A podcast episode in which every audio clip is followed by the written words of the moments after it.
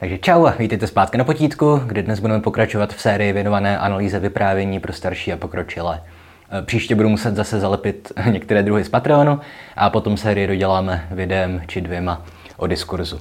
E, minule jsme si ukázali úplně základní dělení narrativu, respektive vyprávění, e, tedy dělení na příběh a diskurs, s tím, že příběh se skládá z událostí, postav a prostor, zatímco diskurs zahrnuje čas, vypravěči a fokalizaci, Opět odkazuju vás na tu grafiku, kterou jsme přeložili. A jinými slovy tedy příběh zahrnuje to, co se ve vyprávění děje a diskurs, jak se to děje, respektive jak je nám to podáváno.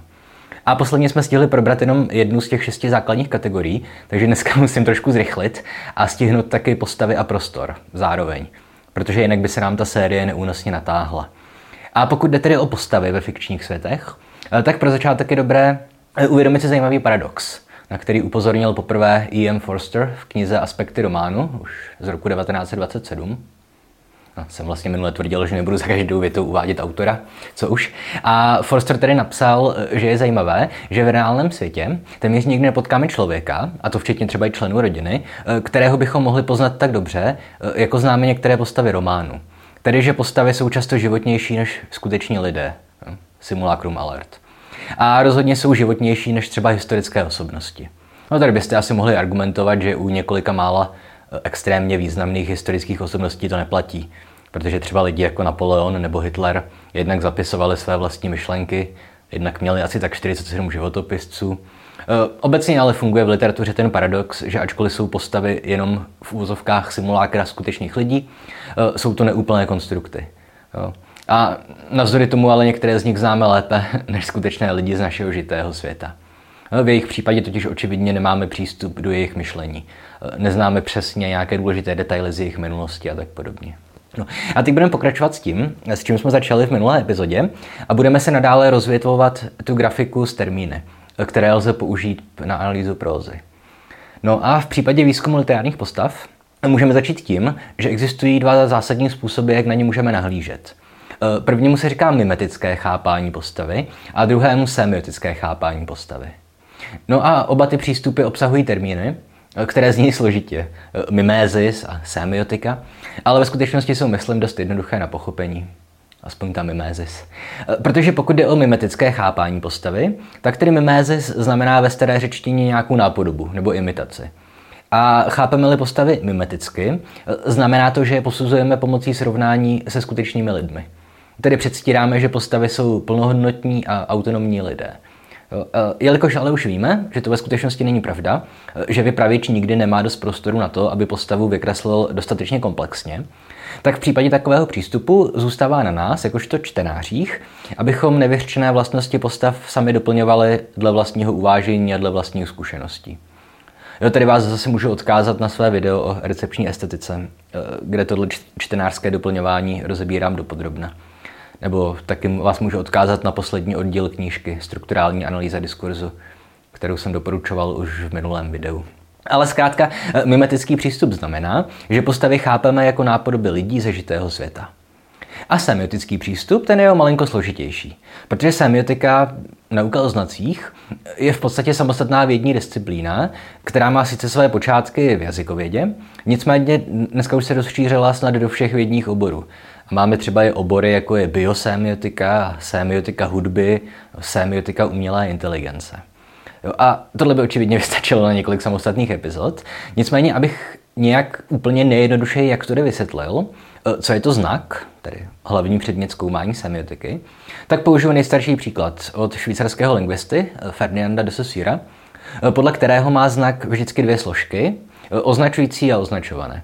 S tím, že označující je jakýkoliv materiál, nejčastěji zvukový, eh, jo, kterým je slovo, anebo grafický, tedy písmena.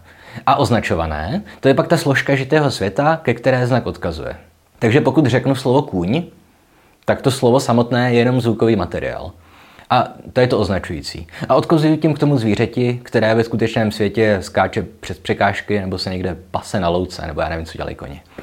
A tady bychom mohli pokračovat hodiny a hodiny a mluvit o tom, že označující je vždycky arbitrární a že označované ve skutečnosti neodkazuje k jednotlivinám ze žitého světa, ale pouze k naší kolektivní představě, bla, bla, bla. Co ale potřebujete vědět k pochopení téhle epizody je to, že strukturalistické myšlení chápe umělecké dílo jako znak.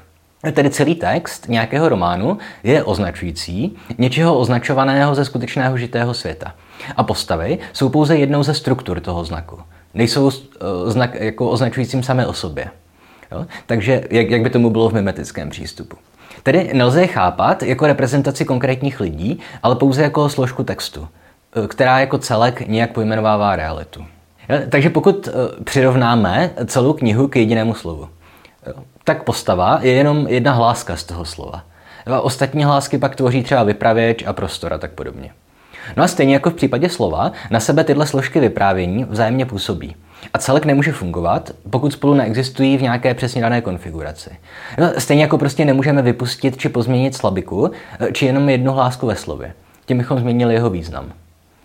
Já vím, že tohle je trošku jako Mind F, ale varoval jsem vás. Tohle už je video pro starší a pokročilé a slibuju, že jednoho dne udělám samostatné video vyloženě jenom na strukturalismus a semiotiku, kde tohle všechno vysvětlím lépe a bez zbytečných zjednodušení.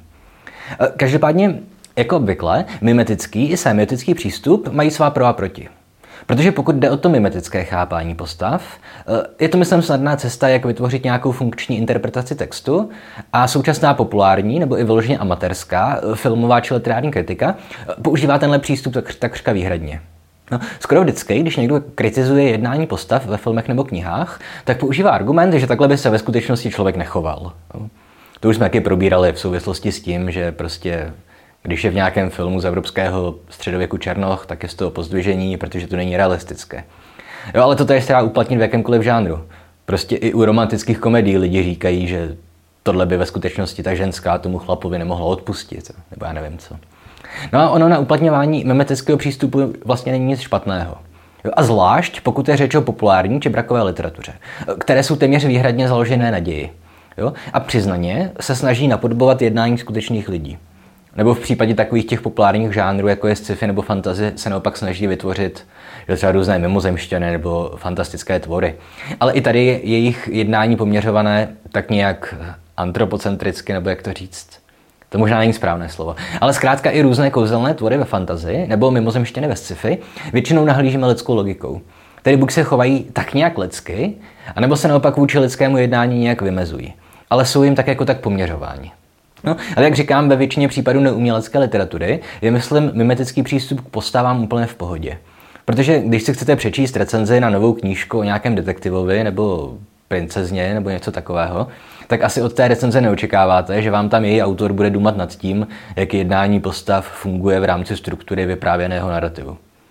A co si budeme povídat, u populární literatury je jednání postav často jediná věc, že, kterou můžeme analyzovat. Jakkoliv se samozřejmě osvícenější autoři pop artu pokoušejí aplikovat i některé záležitosti z diskurzu a používají třeba rámcové vyprávění, střídání fokalizace či podobné pokročilejší techniky. No troufnu se ale říct, že ve většině případů je to jen na efekt eh, v pop artu, aby ti autoři ukázali, že podobné postupy znají. Ale kdybychom si dali tu práci a nějaký takový text skutečně analyzovali, žádný větší smysl pro to nejspíš nenajdeme. Možná jo. A tohle všechno jsou, myslím, v podstatě výhody mimetického systému. Tedy snadné uplatnění v případě jednodušší literatury, přístupnost pro běžné čtenáře, snadná cesta ke koherentním interpretacím. Hm, co je na něm ale problematické je to, co už jsem částečně zmiňoval, a sice ta zákonitá neúplnost literárních postav či figur. Jo? O tomhle už jsem mluvil ve videu o teorii fikčních světů. Tedy, že, že jo, jsem říkal, že ve fikčním světě hry o Pottera, dejme tomu, neexistuje Jamajka. Protože se tam nikdy nepodíváme a nikdo o ní nemluví. A my se ji tam můžeme domyslet na základě našich znalostí reálného světa. Um, nicméně v tomhle ohledu jsou literární světy stejné jako videohry ve kterých s vaší postavou musíte na nějaké místo nejdřív přijít, aby se to místo zhmotnilo. Samozřejmě i jenom na obrazovce. Jo, a kdyby vypravěčka chtěla, tak pro nás Jamajku vytvoří v tom Harry Potterovi. Ale to se prostě nestalo. A stejně tak si můžeme neúplnost postav vysvětlit analogií s neexistencí toho že jo, vševědoucího vypravěče. Což je taky termín, který se v učebnicích pořád opakuje, i když je podle mě nepřesný. Jo? Na tohle upozorňuje Jonathan Keller ve svých studiích o problémech s teorií fikce, kde říká, že vypravěč zkrátka nikdy není vševědoucí, analogicky k chápání vševědoucnosti v rámci monoteistických náboženství. Jo, že tedy pokud bychom se vypravěčky Harryho Pottera zeptali, co se během souboje Harryho a Voldemorta dělo v ulici Ma Tao v čínském Tianjinu, tak to prostě nebude vědět, protože tam nedohlédne. Prostě se tam zrovna nevyskytuje žádná z těch důležitých postav. A analogicky k neúplnosti fikčních světů i k neúplným znalostem vypravěče, můžeme se teďka zkusit podívat na to, jak i literární postava je vždycky neúplná. Jo, a to jak fyzicky, tak i psychicky. Protože pokud jde o tu fyzickou složku, tak použiju nejstarší a bohužel už dost vypelichaný příklad, protože mě prostě vymýšlení vlastních příkladů nejde. A sice, že nikdo nemůže říct, jestli má Anna Karenina na zadku mateřské znamenko. Prostě v té knížce nikdy nevidíme její nahý zadek. Možná ho má, možná ne. Schrödingerovo znamenko. Jo? A stejně tak to platí i o psychické složce. Nevíme, jaký má Anna Karenina názor na Napoleonovy autobiografie, ani nevíme, jestli má větší zájem o pomoc sirotkům nebo válečných veteránům, nebo já nevím co. Chápeme se, doufám. A už kvůli tomu je minimálně v případě umělecké literatury nejspíš užitečnější chápat postavy semioticky. Strukturalisticky, chcete-li. A tedy tak, že se nejedná o reprezentace skutečných lidí, ale o pouhou jednu z mnoha struktur, tvořících celkový text nějaké prózy. No, spolu s vypravěčem, fokalizací či s časoprostorovým stvárněním toho světa.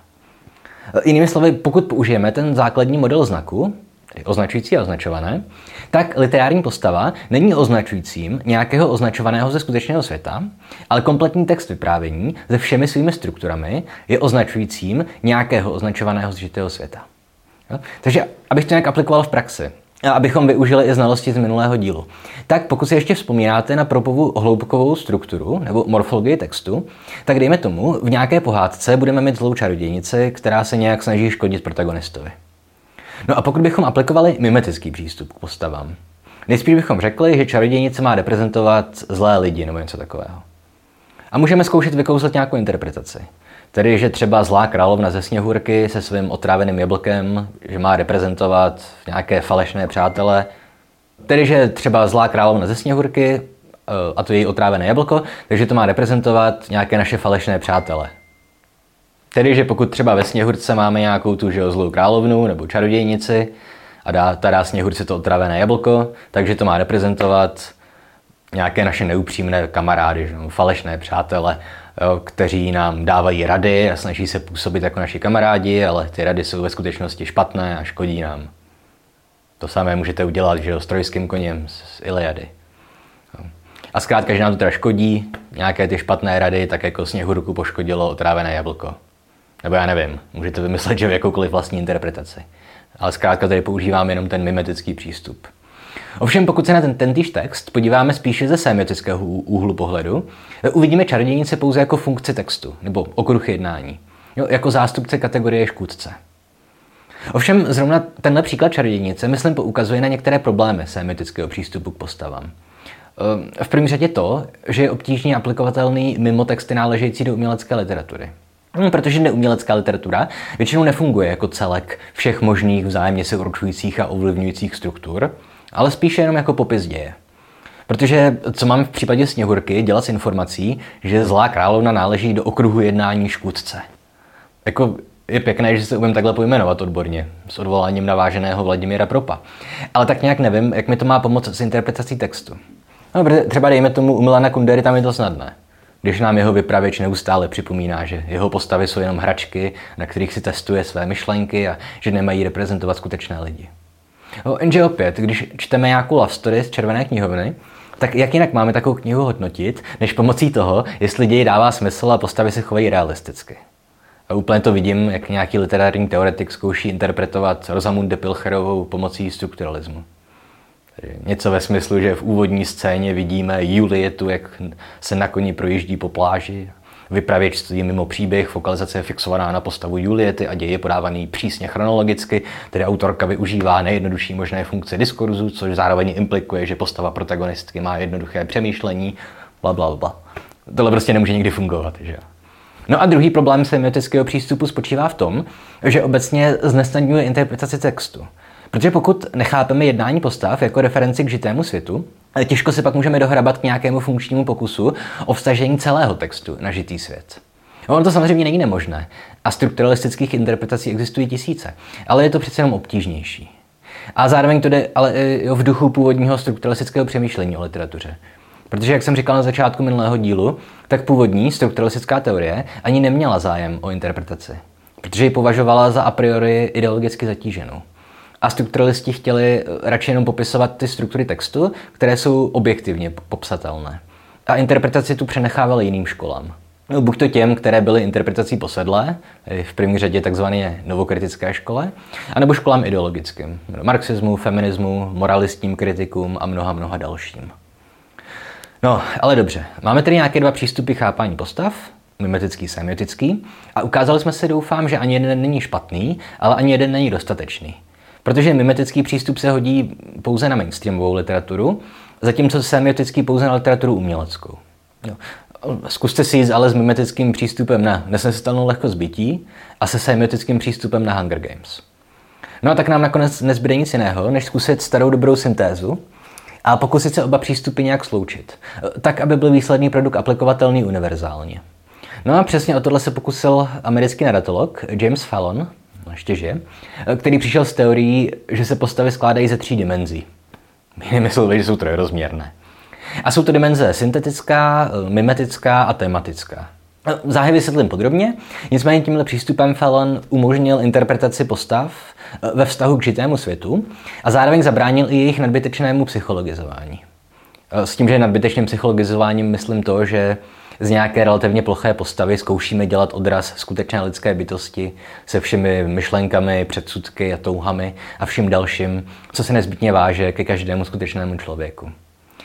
Ale abych vysvětlil ty tři dimenze trojrozměrné postavy. V první řadě máme syntetickou dimenzi. A já vím, že slovo syntetický nebo syntéza se používá v mnoha různých významech, ve filozofii i v exaktních vědách, které zel vždycky odvodit z kontextu, ale v tomhle smyslu to slovo znamená skutečně pouze jenom umělý, nebo uměle vyrobený či vytvořený. A syntetický rozměr postavy odkazuje skutečně jenom k tomu, že literární postava je uměle vytvořený konstrukt a nereferuje k žádnému skutečnému člověku. Hm? Samozřejmě, že vám pak nějaký autor může říct, že postava XY byla reprezentovaná člověkem ze skutečného světa. Nebo ne reprezentovaná, inspirovaná. Tedy dejme tomu, že v Karuekově na cestě, tam je myslím obecně známý fakt, že postava eh, Dina Moriartyho do nějaké míry reprezentuje skutečného Kerouakova kamaráda, jo, Neila Cassidyho. A můžeme zkoušet hledat paralely mezi Cassidyho životopisem a jednáním fikčního Dina Moriartyho. A nějaké paralely určitě najdeme. Jenže, jak jsem říkal na začátku, Cassidy se nikdy nemůže rovnat Moriarty. Protože Jack Kerouac nevěděl, eh, co si Cassidy myslí. Ani, ani vlastně nevěděl, co dělal většinu času, když zrovna nebyli spolu. Jo, on mu to mohl vyprávět, ale už zase, že mohl, mohl mu lhát nebo si to špatně pamatovat. Tohle je, myslím, pochopitelné intuitivně. No a druhá dimenze postavy je tedy mimetická. Opět tady máme slovo mimézis. A to znamená, že když se pokoušíme chápat nějakou literární postavu, tak všechno to, co o ní není v textu řečené explicitně, si doplňujeme na základě našich vlastních zkušeností ze žitého světa. Eh, taky tady si můžeme vzpomenout na teorii fikčních světů, kde jsem říkal, že fikční světy jsou nutně neúplné a my si je doplňujeme kombinací eh, vlastních zkušeností a informací z textu. Opět, kdyby nám vypravěčka Harryho Pottera řekla, že žádná Jamajka neexistuje, tož tedy nevím, jak by dělala bez toho, aniž by zmínila Jamajku. Dejme tomu, že by popsala, že mezi Evropou a Ázií leží světadíl Atlantida s vlastní geografií a žádný jiný světadíl tam není. To by asi šlo. A tak nějak by to zapadlo do toho světa. Že? Hm, ale pokud k něčemu takovému ve vyprávění o HP nedošlo, eh, tak my prostě můžeme předpokládat, že Jamajka v tom světě existuje. Jednak proto, že víme minimálně to, že v tom světě existuje Amerika, v jedné epizodě jsou zmíněné čarodějky ze Salemu, to je nějaká textová indicie. A pokud tedy nemáme na základě textu důvod domnívat se, že ten svět vypadá geograficky jinak než naše skutečná planeta Země, doplníme si sami existenci i těch míst, která nejsou explicitně zmíněna. No a přesně to, to samé můžeme dělat s postavami. Tedy, jak jsem zmiňoval Anu Kareninu, tak my sice nemůžeme vědět, jestli má na zadku materské znamenko, ale na základě vlastních zkušeností a znalostí budeme předpokládat, že anatomie jejího zadku je stejná jako anatomie většiny zadků reálných lidí. Tedy dvě půlky, čárka mezi, kostrč, bla, bla, bla. Nebo abych zůstal u těch hloupých příkladů, eh, tak já si pamatuju, jak jsem se jako dítě díval na Venetu a v televizi a nějaké postavy tam byly zavřené v kostele Asi tam věznil nějaký banditi nebo co, už to je, to je, je to dávno. A já jsem se divil, jak je možné, že se nepotřebují jít vyčůrat, že jo. No, nepotřebují, protože jsou to jen syntetické literární postavy, které se stávají jenom ze slov. A slova, jak známo, nemají močové měchýře. To se nechám vytetovat. Ale pokud k tomu přidáme i mimetickou dimenzi, tak my si prostě domyslíme, že si zkrátka na ten záchod museli dojít. Spíš někam do sakristie, nebo já nevím kam. Ale ani Karel Maj, ani režisér toho filmu prostě neměli potřebu nám to ukazovat. Protože to nehraje žádnou, žádnou roli ve struktuře celého toho příběhu. Tam je důležité to, že jsou věznění a musí je přijít zachránit Olče Trhent nebo kdo. Na druhou stranu, třeba v Kamisově povídce Zeď, tam máme taky vězně a fakt, že potřebují na záchod, je tam velice silně tematizovaný. Protože to zkrátka hraje důležitou roli v celé té struktuře. Jo? Takže zkrátka mimetický přístup dodává postavám životnost, ale zároveň jim nedodává žádný rozměr, který by byl nějak důležitý pro interpretaci. No, takže v rámci struktury Vinetua je úplně jedno, jestli chodili na záchod, a v rámci Harryho Pottera je úplně jedno, jestli existuje nebo neexistuje Jamaika. Můžeme si je tam domyslet, ale nehraje to roli. A s tímhle souvislí je třetí Felenův rozměr postavy, a sice tématická dimenze, která popisuje to, že každá postava má ve vyprávění nějaký úkol. K něčemu tam slouží. No tady si zase můžeme pomoct znalostmi z minulé epizody a prostě jen posoudit, jestli uh, má nějaká postava funkci pomocníka, no, škůdce, hrdiny, falešného hrdiny, objektu, zadavatele úkolu, cokoliv dalšího. No, takže James Fallon prostě udělal to, co nakonec musíme udělat vždycky. Když máme nějaké dva přístupy k problému a ani jeden není moc dobrý. No, zkombinovat je a vytvořit systém, který už je použitelný. A záleží pak na autorovi vyprávění, kterou z těchto tří dimenzí u postav zdůrazní nejvíc. No, respektive záleží na autorovi um, a do velké míry taky na žánru či umělecké epoše. Uh, v postmoderní literatuře bude nejspíš nejobvyklejší ta syntetická dimenze. Mimetická dimenze bude mít větší roli třeba u nějakých psychologických románů, kde se autorovi jedná o to vytvořit co nejrealističtější vnitřní svět postavy či postav. No a tematická dimenze bude nejspíš nejvýraznější u žánrové literatury. No, znáte to. Protagonista Frodo musí porazit škůdce Saurona, je to úkol, který mu zadá Elrond a potřebuje k tomu pomocníky. Společenstvo prstenu. Ale že jo, třeba taky Orly nebo Galadriel nebo tak. No a protagonista Harry musí porazit nepřítele Voldemorta, pomáhají mu Ron, Hermína a Brumbal, s tím, že Snape kolísá mezi rolí škůdce a pomocníka. Katniss chce porazit škůdce prezidenta Snowa, pomáhá jí Pita, Sherlock musí porazit škůdce Moriartyho, pomáhá mu doktor Watson. No a to zároveň neznamená, že u všech těch postav nejsou přítomné i další dvě zbývající dimenze. Jinak by nebyly trojrozměrné. No, I když ale že jo, vyloženě třeba v rámci Pána prstenů, nejspíš můžeme říct, že Sauron vlastně nemá žádnou složku mimetickou. Že je to jenom dvojrozměrná postava. Tu mám pouze v jiných textech z Tolkienova světa, v nedokončených příbězích a možná ještě někde jinde. Nejsem odborník na Tolkiena. Ale v rámci světa Pána prstenů je to tedy podle mě jenom dvojrozměrná postava. No a složku syntetickou eh, se většinou snažili starší autoři zakrývat. Ale přestali s tím už v rámci moderny, zatímco v postmoderně se z toho stal skoro až eh, dominantní postup. Opět, Kunderovo dílo je úplně ukázkový příklad, který na nás křičí, že postavy jsou uměle vytvořené, syntetické. Ale i když se oskočíme až daleko do předmoderní doby, jo, tak třeba ani Shakespeare se ve svých hrách často netají tím, že jeho postavy jsou jenom konstrukty. Jo, vy jste třeba že Pukův závěrečný monolog ve Snonoci svatojánské, kde říká, že se máme představit, že se nám ten příběh jenom zdál, nebo něco na ten způsob. Na začátku Roma a Julie taky vystoupí chor a uvádí nás do příběhu. A skoro cení zlé ženy je vyloženě postavené na tom, že to není nápodoba skutečnosti, ale divadelní hra uprostřed divadelní hry. Hmm. A samozřejmě těch možností, jak se vypořádat s konstruktem literární postavy je spousta. V posledních letech je v módě chodit na to přes uh, možné světy Saula Kripkeho a jiných filozofů. Takže chápeme postavy jako existující v nějakém jiném možném světě. Ale zase to nebudeme už komplikovat, protože kdykoliv do hry vstoupí možné světy, dostáváme se už spíš do domény nějakého doktorského studia a tím vás už nebudu obtěžovat. No a tyhle tři přístupy ten mimetický, semiotický a trojrozměrný, eh, to byly zatím skutečně jen přístupy, možné metody, eh, jak ke studiu postav přistupovat. Tak se ale můžeme podívat taky na to, jak můžeme postavy klasifikovat. Případně, jak můžeme zkoumat, jakým způsobem jsou vytvořené. Hmm, v první řadě řada různých teoretiků přicházela s různými variacemi téhož. Dělala postavy do dvou základních kategorií, které byly skoro vždycky stejné. Jednou jsou to postavy ploché a plné. jindy statické a dynamické. Jednoduché a komplexní. A vždycky se jedná o to, zda se postava nějak výrazně vyvíjí.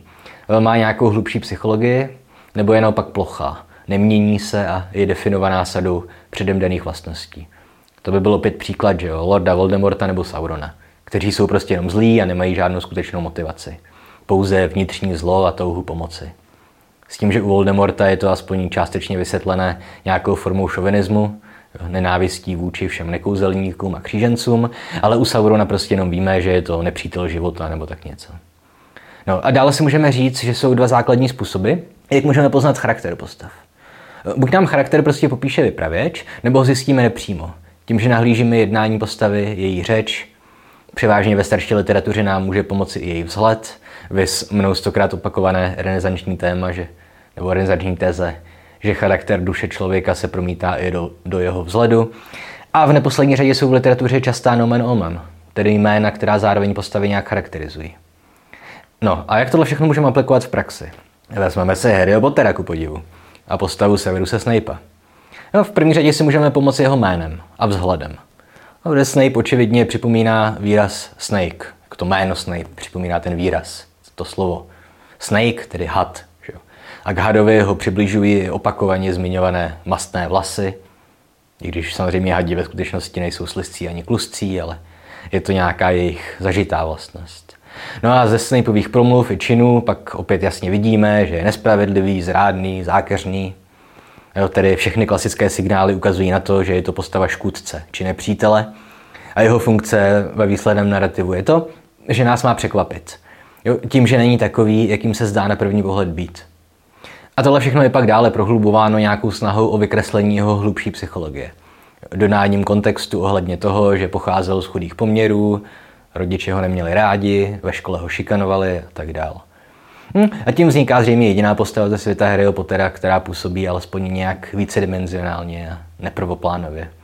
I když ve výsledku si to stejně všechno smrskne do závěru, že ho zachránila láska. Jej, jak hluboké. A samozřejmě eh, celá tato charakteristika Snape byla primitivní jo, a byl by schopný jakýkoliv aspoň trošku kompetentní čtenář. Hmm, což samozřejmě není na škodu. Protože přesně takhle má fungovat mainstreamová literatura. Má být dostupná každému, kdo umí číst. Ale tak jako tak, pokud se rozhodneme dílo interpretovat nebo hodnotit, tak nám je tato jednoduchá analýza um, s interpretací pomůže. V první řadě můžeme její pomocí zkoušet odhalovat nějaké autorské záměry nebo strategie. Tedy to, že autorka vyprávění se nejspíš pokusila vystavit postavu Snape tak, aby s námi hrála nějakou hru. Nutila nás myslet si, že je to záporná postava. A to se opakuje pořád dokola. Že jo? V prvním díle hrdinové Snape podezřívají, že chce Harryho zabít a pomáhá Voldemortovi, ale pak se ukáže, že je to celé naopak a že Harry mu několikrát zachránil život. A tak si řekneme, OK, Joan, dostala mě. Ale když pak zabije Brumbála, tak si znova řekneme, OK, Joan, dostala mě. No, chtěla, abych si myslel, že je to ve skutečnosti kladná postava, i když protivná. No a všichni víme, jak to nakonec dopadne. Pokud nevíte, tak se jde za spoilery. Ale měli jste dost času si Harry Pottera přečíst. No, ale dobře. Takže dejme tomu, že známe nějakou autorskou strategii. Respektive neznáme ji nikdy na 100%, ale jsme ji tak blízko, jak to jenom jde. No a potom můžeme začít hodnotit to, nakolik měla taková strategie vůbec smysl, či jak dobře si to povedlo autorovi naplnit. No, zda naplňuje, či naopak vyvrací žánrové normy, cokoliv dalšího. Můžeme třeba argumentovat tak, že snaha ukázat Snape'a jako šedou postavu selhává. V tom smyslu, že udělal příliš zlých věcí na to, abychom mu věřili, že ho láska zázračně vyléčila. Můžeme říkat, že bylo hnedka jasné, jakou hru s námi autorka prostřednictvím Snape'a hraje. A nebo můžeme naopak tvrdit, že se jedná o mistrovsky vybudovanou postavu, která povyšuje sérii o Potterovi nad úroveň mainstreamové literatury a přibližuje její umělecké literatuře. No prostě cokoliv, že můžeme tvrdit. Literatura není exaktní věda a v tenhle moment už leží tíha na vás, jakožto kriticích či interpretech. Musíte najít tu pomyslnou odvahu a vynést nějaký soud, i když ho nemůžete stoprocentně dokázat. Můžete začít aplikovat vlastní ideologii či sadu ideologických hodnot, rozumí nějaký metanarrativ. V tuhle chvíli už můžete dělat cokoliv chcete, ale musíte si to umět obhájit. No a o postavách by se to dalo říct ještě spousta, ale vzhledem k tomu, že už mě zase tlačí čas omezená kapacita mého telefonu. A musím dneska nutně stihnout probrat ty prostor. Eh, tak postavy už necháme být a prostor projedu alespoň nějak velice stručně. Jako obvykle odkazy na sekundární literaturu hodíme do popisu videa, pokud byste se o tom tématu chtěli dozvědět víc a jít přímo ke zdroji. namísto toho, abyste se spoléhali na mé přežvíkávání už jednou přežvíkaného. Ale dobře, prostor v rámci vyprávění. Hmm. První, co můžeme říct, je to, že prostor je v literatuře skoro výhradně tvořený slovy. Samozřejmě někteří autoři, především fantazy vyprávění, rádi vytvářejí mapy. Ale ty většinou nejsou chápané tak úplně jako součást textu, ale spíš jako nějaký doprovodný materiál či příloha. Jo, při nejmenším v rámci fantazy mají svoje místo mapy. Protože v vymyšlených světech se nám orientuje o dost hůře než ve fikcích, které se odehrávají normálně na planetě Zemi. A zároveň to tak trochu, myslím, patří i k tradici Tolkienovské fantazy. Protože co se budeme povídat, pokud čteme třeba nějakou knihu z venkovského Japonska, tak by se nám mapa taky nejspíš hodila.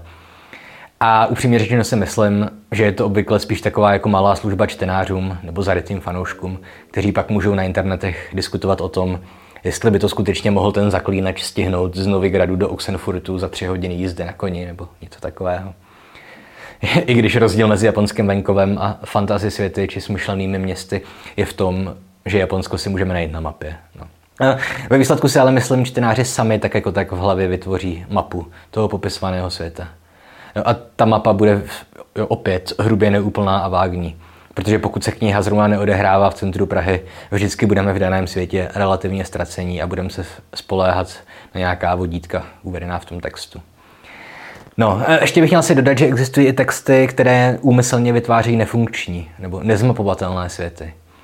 Tomáš Kubíček v té knižce o narratologii, kterou dneska parafrázuju, on uvádí jako příklad Beckettův román So, co, jako psáno TSO, v to jako vod, jako v a to, to. A já jsem to nečet. Úplně teda nevím, jak si to představit, nějaký nefunkční nebo nezmapovatelný svět. A co jsem si tak rychle googloval, tak celý ten román v podstatě nedává smysl úmyslně. No, co taky čekat od Becketa. Každopádně nápad se světem, který nejde zmapovat, je rozhodně zajímavý, ale nemám vám k tomu moc co říct. Nemám s tím vlastní čtenářskou zkušenost. Nebo jestli mám, tak mě to teďka nenapadá. Zároveň ale do kategorie prostoru nespadá jen celý velký svět, ve kterém se příběh odehrává, myšleno celá planeta nebo kosmos. Protože prostor naplňují i různé barvy, jo, předměty, vlivy počasí, popisované zvuky a vůně, cokoliv dalšího, co dokážeme vnímat smysly. Co je ale nejdůležitější pro nás, jakožto interprety, je to, jakou funkci může prostor při výstavbě fikčního světa sehrát. Protože opět, na povrchní rovině, v případě mainstreamové či brakové literatury, jde většinou prostě jen o to, zasadit děje vyprávění do nějakého čtenářsky atraktivního prostředí. Zkrátka, pokud chcete psát červenou knihovnu, tak ten děj zasadíte třeba do Paříže, která je tak nějak všeobecně přijímaná jako romantické město. A pokud chcete psát červenou knihovnu a nemáte žádný vkus, zasadíte děj do koncentračního tábora, za což se pak budete smažit v literárním pekle. Jo a samozřejmě ten první případ s romantickou Paříží není a priori negativní, protože v žánrové literatuře se prostor podílí právě na budování nějakých na budování nějaké žánrové přináležitosti. Jo, takže v případě hororů podobně můžeme očekávat nějaká opuštěná venkovská sídla a bouřku a děsivé zvuky a krev na holých stěnách. V případě historického románu nějaké hrady a paláce, v rámci sci-fi nějaké vesmírné stanice nebo jiné planety než je Země. No a tohle se namezuje jen na žánrovou literaturu, ale taky na různé literární směry. No, když máme, dejme tomu, venkovský realismus, očividně se bude vyprávění odehrávat převážně na venkově. Především v české meziválečné literatuře je typický prostor maloměsta. Nebo i v současné literatuře. V budovatelském románu to bude nejspíš továrna nebo nějaké JZD. V romantismu můžeme čekat buď krásné přírodní scenérie, nebo nějaký ten šibeník, že jo, popravčí kopec za městem. No a pokud se posuneme ale k výhradně k umělecké literatuře, tak v ní už opět musíme chápat prostor spíš jako součást celku. Jako jednu ze struktur celého textu nějakého kompletního literárního znaku. No, tohle by platilo i že pro ten zmiňovaný třeba romantismus. Zásadně je poetika prostoru v Dantově komedii. O tom vám Michal natočil celou epizodu Potítka. V Komenského labirintu či v jiných utopích se často jedná o nějaké izolované místo tvořící kompletně vlastní, izolovaný svět. Typické je vybudování dvou nějakých zásadně protikladných světů. Třeba Praha a druhé město ve stejnojmené proze Michala Ivaze. Nebo Peklo a ráj v Miltonově ztraceném ráji. No pak můžeme taky cestovat mezi více světy, které ale opět mají nějaké vlastní, velice, jak to říct, specifické charakteristiky. No, třeba je to v případě že Gulliverových cest, Tam se postupně podíváme do Lilliputů a do Laputy a dalších velice specifických světů, jejichž jména si nepamatuju, kde jsou hrozně dlouhé. Hmm, to tež pak platí pro velkou část eposu. Tedy v případě Aeneady se vám bude zásadně ležit obraz Kartága a dnešní Itálie. Homérova Odyssea je pak do velké míry vystavěná na kontrastech mezi různými ostrovy, které Odysseus navštíví a tak dále. No, a krásný příklad toho, že jednotlivé složky příběhu a diskurzu mají tvořit nějakou jednotu, tak to by byla třeba babička Božny Němcové, kde ten prostor, Ratibořické údolí, pomáhá dokreslovat ten celkový znak literárního textu, tu celkovou idylickou atmosféru toho vyprávění, zobrazujícího zidealizovaný český venkov, doby národního obrození nebo jeho počátku. No zároveň se v moderní literární vědě, hlavně ve fenomenologii ovlivněné literární vědě, tak se objevuje spousta studií o takzvaném topos, které můžeme chápat jako jakýsi archetyp místa.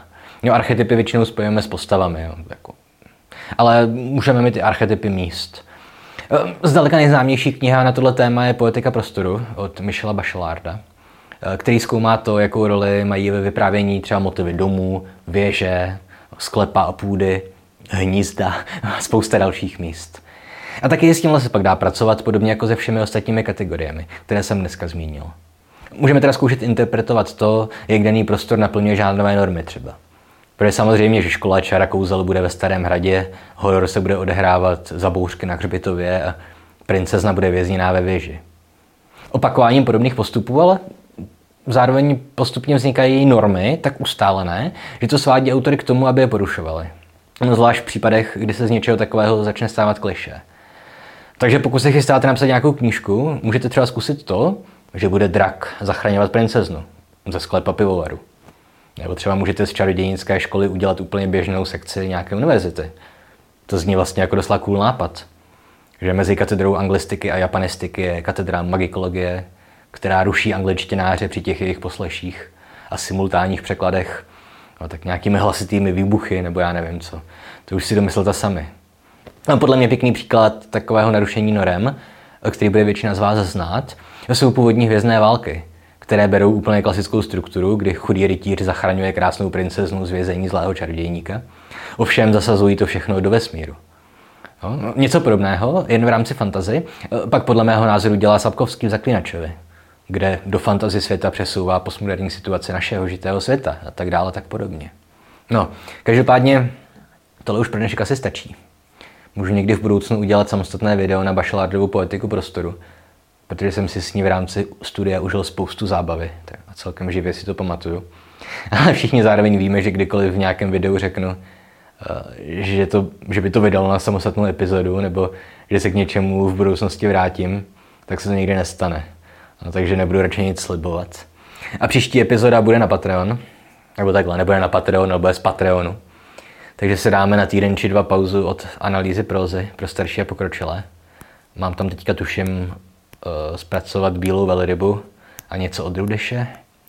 No a až to, až to dodělám, tyhle dvě videa, tak se vrátíme k narratologii a dáme si jednu či dvě epizody na diskurs vyprávění. A pak už se zase začnou nebezpečně blížit maturity, tak možná zase oživíme maturitu na nečisto a podobné legrace. Kdo ví, já rozhodně ne. A jinak to znáte. Jestli se vám video líbilo, nebo máte pocit, že jste se něco nového naučili, dejte like, odběr, sdílejte a komentujte, to všechno je dobré pro YouTube algoritmus. Pokud chcete nějak podpořit naši těžkou práci, můžete nám posílat peníze, love money. Ideálně přes Patreon, možná budeme zakládat nějaké to Hero Hero nebo něco, já nevím, jestli do toho nechce, ale uvidíme. Taky se můžete podívat na naše sociální sítě, hlavně Facebook a Instagram. Snažím se tak nějak pravidelně streamovat na Twitchi, většinou videohry, v tuhle chvíli hraju Mafii. Eh, mám taky vlastní Instagram, kde dávám svoje kresbičky z kouřených Pokémonů, ten se jmenuje pan Bulbasmaška. Mám taky merch. Já už se nikdo neposlouchá, tyhle části videa si lidi přeskakují. Ale jestli ještě posloucháte, tak hej, fakt díky. Dobrý, na viděnou za týden. Čau.